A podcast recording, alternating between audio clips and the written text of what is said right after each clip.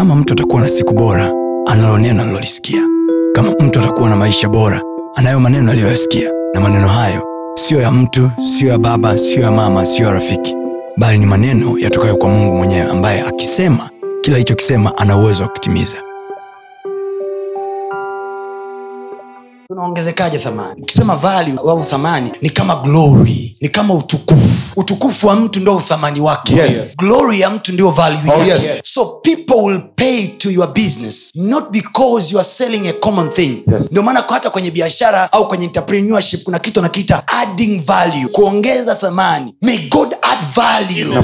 Value that people will pay to see you Yes. because riches and glory utajiri na heshima viko kwa mungu Yes. anasema ana wingi wa siku mkono wake wa kushoto Yes. alafu ana utajiri utajiri na heshima Yes. mkono wake wa kuume Yes. maana yake heshima na utajiri Yes. vinakaa mkono mmoja Yes. kwa hiyo mungu akikupa heshima Oh, yes. kinachofuata ni nini utajiri kinachofuata ni nini? Utajiri. So utajiri hautegemei mko wangapi. Oh, yes. utajiri unaweza ukawa peke yako. Oh, yes. ndio maana hata kwenye hoteli zinatofautiana bei. Kwa sababu excellence ya hoteli moja ni tofauti na excellence ya hoteli nyingine. Ukienda ramani utakuta raia wamejaa kibao naogelea Yes. 40000 wamelipa. And they are okay. Usiseme huyu jamaa anauza bei ghali. Ah, ah, watu hawawezi kuja. Ah, ah, value you want money to come to your life Oh, yes. you want riches to come to your life Oh, yes. add value and value is what we call glory uthamani ndo hicho tunaita utukufu manake watu wanalipia utukufu wako Yes. wanalipia excellence yako Yes. wanalipia ubora wako Oh, yes. wengine hawana bidhaa nzuri wanazouza lakini ule usafi wa mandhari yao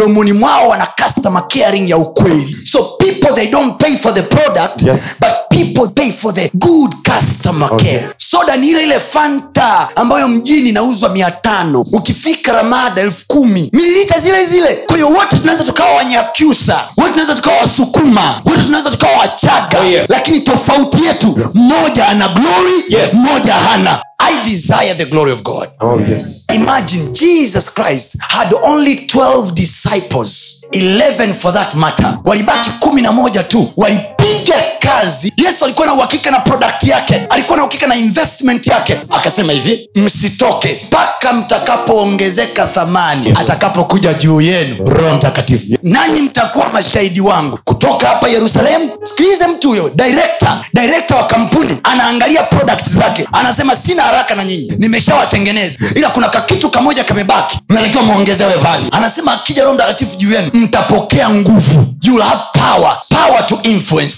mtakuwa na nguvu ya ushawishi pawa ya mvuto manake watu wakiwaona watavutika na nyinyi power to convince hautaongea mbele ya watu akakupuuza Yes. hautaongea mbele ya mke wako au mume wako akakupuuza Oh, yes. hautaongea mbele ya watoto wako akakupuuza Oh, yes. you will say one word Yes. watasikia kama wamemsikia mungu Yes. you speak something to your son Yes. to your daughter Yes. they hear your command as if they are hearing god watoto wako wanakusikiliza mpaka marafiki zao wanawashangaa Yes. wawaambie kwamba nyie mbona mnamwogopa sana mama yenu hata wao ukiwauliza wanakuwa hawana sababu why mama yao ana glory oh, yes. ana glory Yes. Yes. ana value Yes. Ambayo watoto wao wanaona hawana salama isipokuwa kufuata neno la mama Oh, yes. Oh, yes. Nami nakutamkia kama mtumishi wa mungu Oh, yes. lolote utakaolifanya kuanzia leo kwenye maisha yako mungu atahakikisha lina thamani sema kwa jina la yesu Kwa jina la Yesu. kwa jina la yesu Kwa jina la Yesu. Usiache kufuatilia masomo yetu mengine kupitia mitandao yetu mbalimbali ya kijamii ambayo yote inatumia jina la pasta tony kapola. Youtube facebook pamoja na instagram. Namba ni 762153539 barikiwe